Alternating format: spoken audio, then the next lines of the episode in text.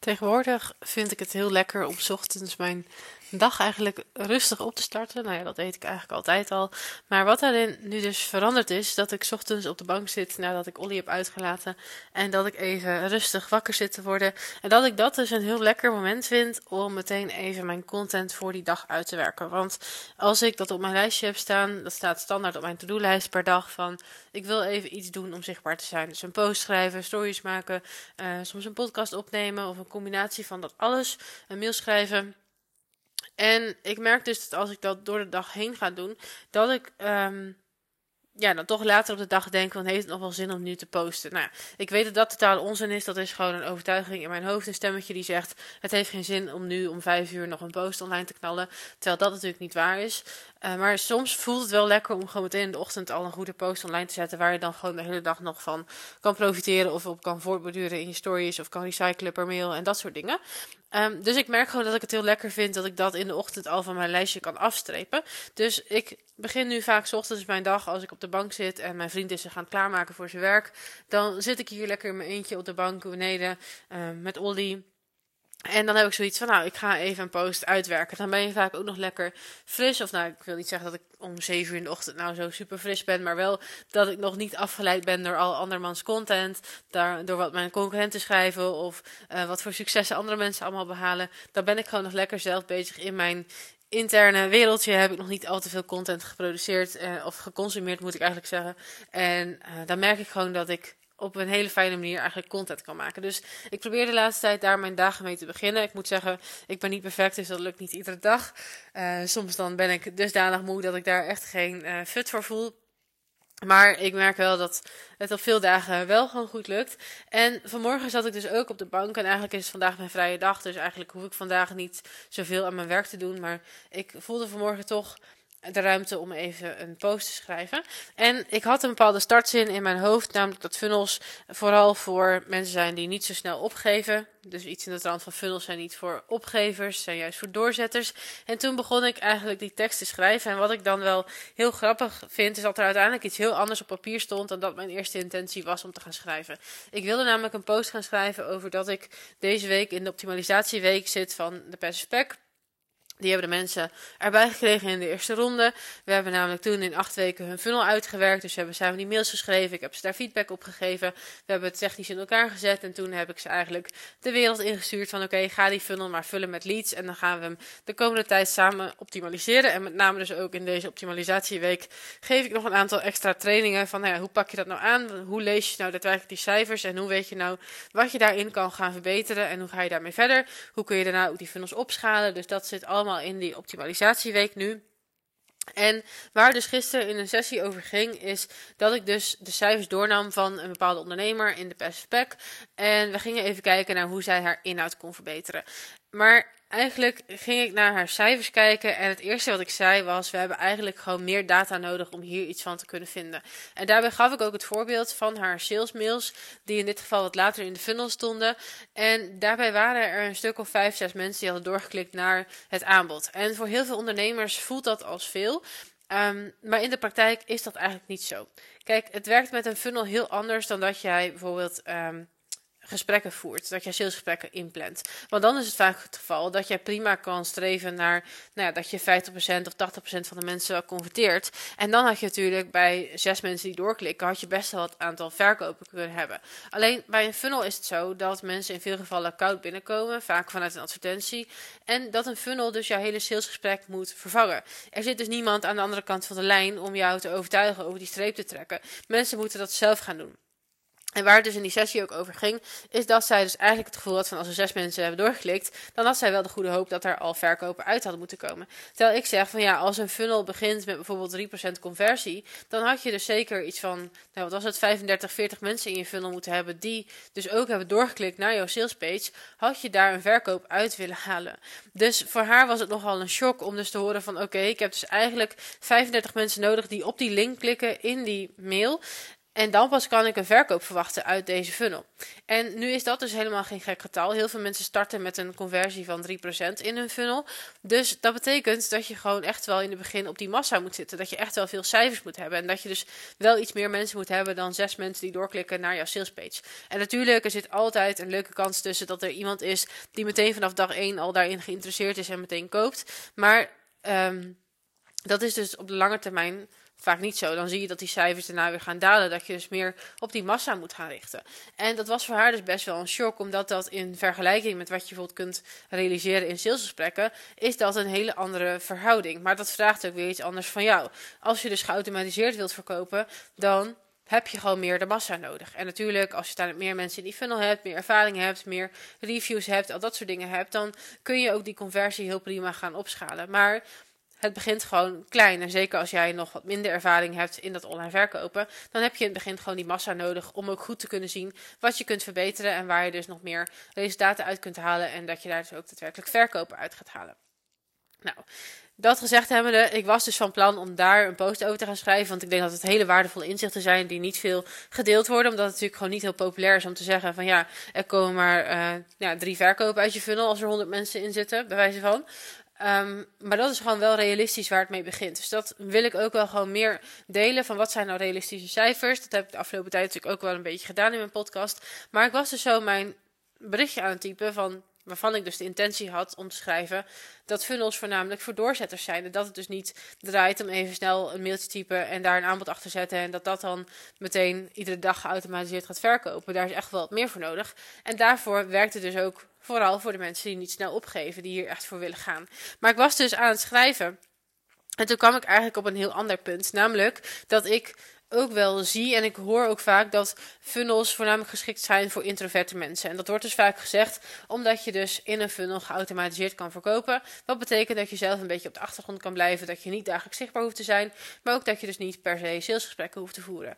Maar nu vind ik dat niet per se een ding voor introverte ondernemers. Ja, die profiteren er ook van. En ik zou mezelf ook introvert noemen, dus in dat opzicht klopt het wel. Maar ik vind vooral dat funnels ook echt zijn voor slimme mensen. Namelijk dat jij je tijd gewoon veel slimmer gaat indelen.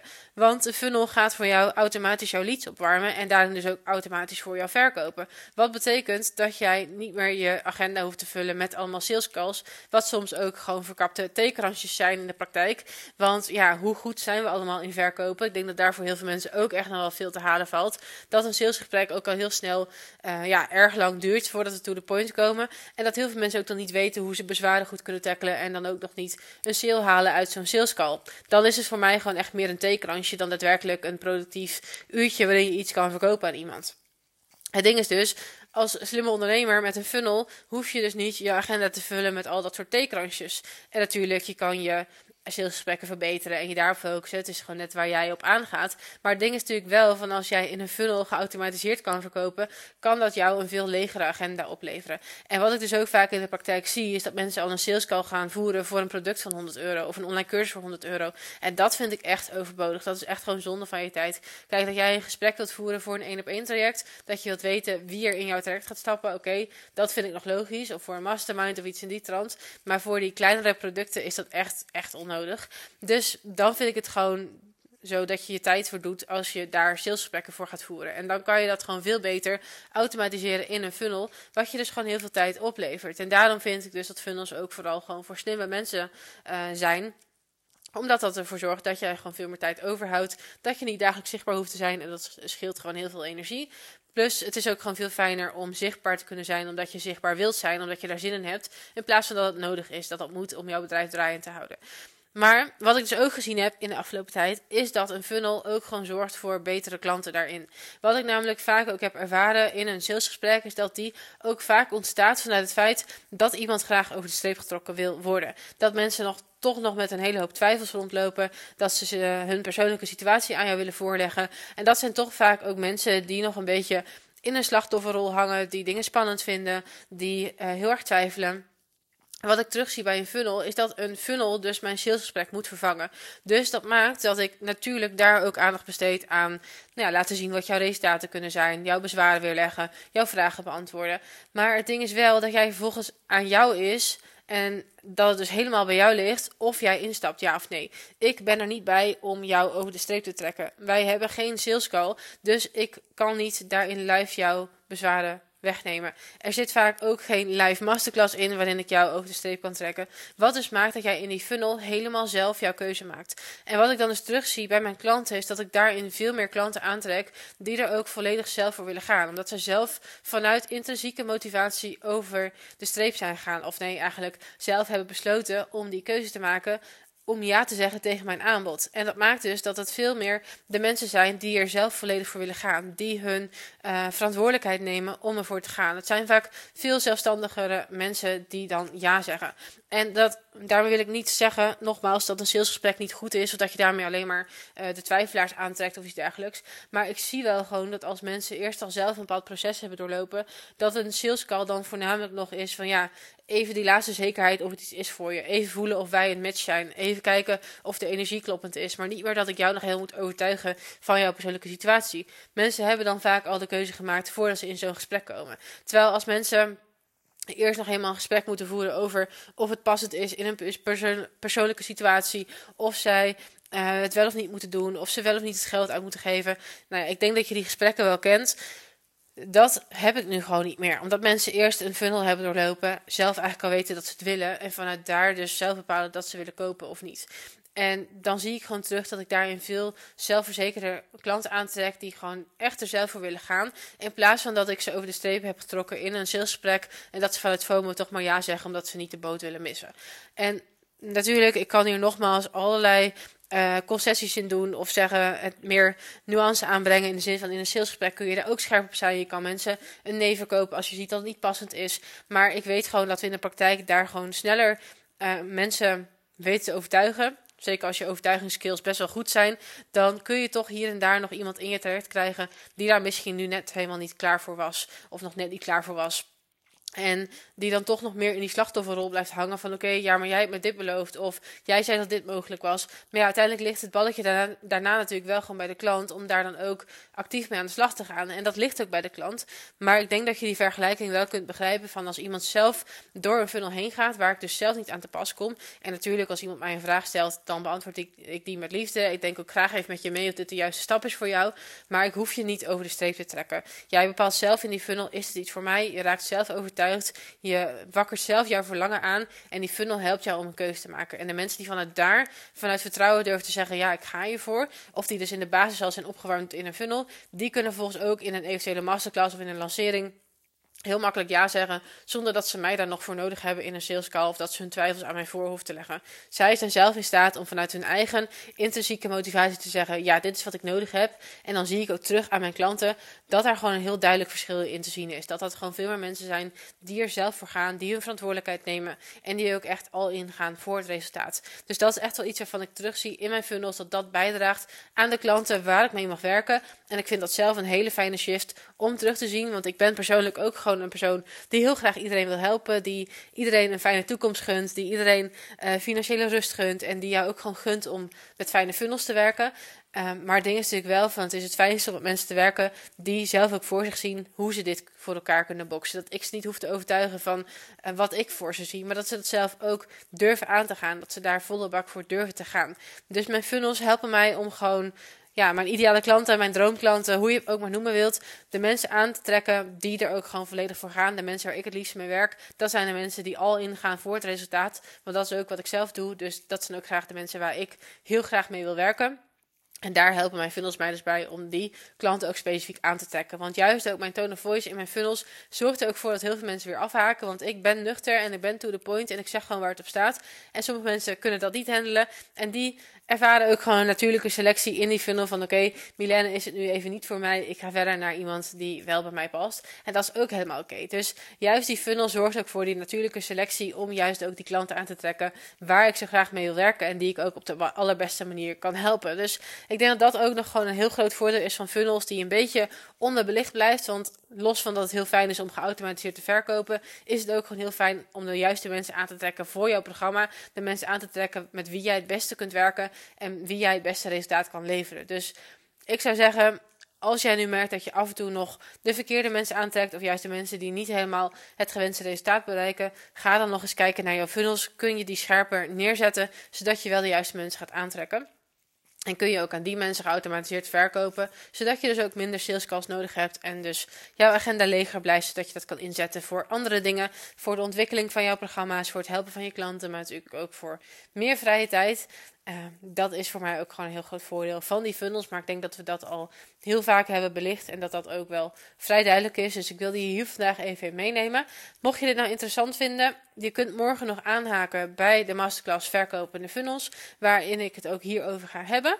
Mocht die inmiddels geweest zijn, Mocht je dit later luisteren, weet dan dat de Passive Pack jouw plek is om hiermee aan de slag te gaan. Ik zal ook daarvoor even het linkje in de show notes zetten. Dan gaan we samen namelijk die funnel realiseren in zes weken. En ook daar zit nog zo'n optimalisatieweek bij, die ik dus ook deze week heb voor de afgelopen ronde.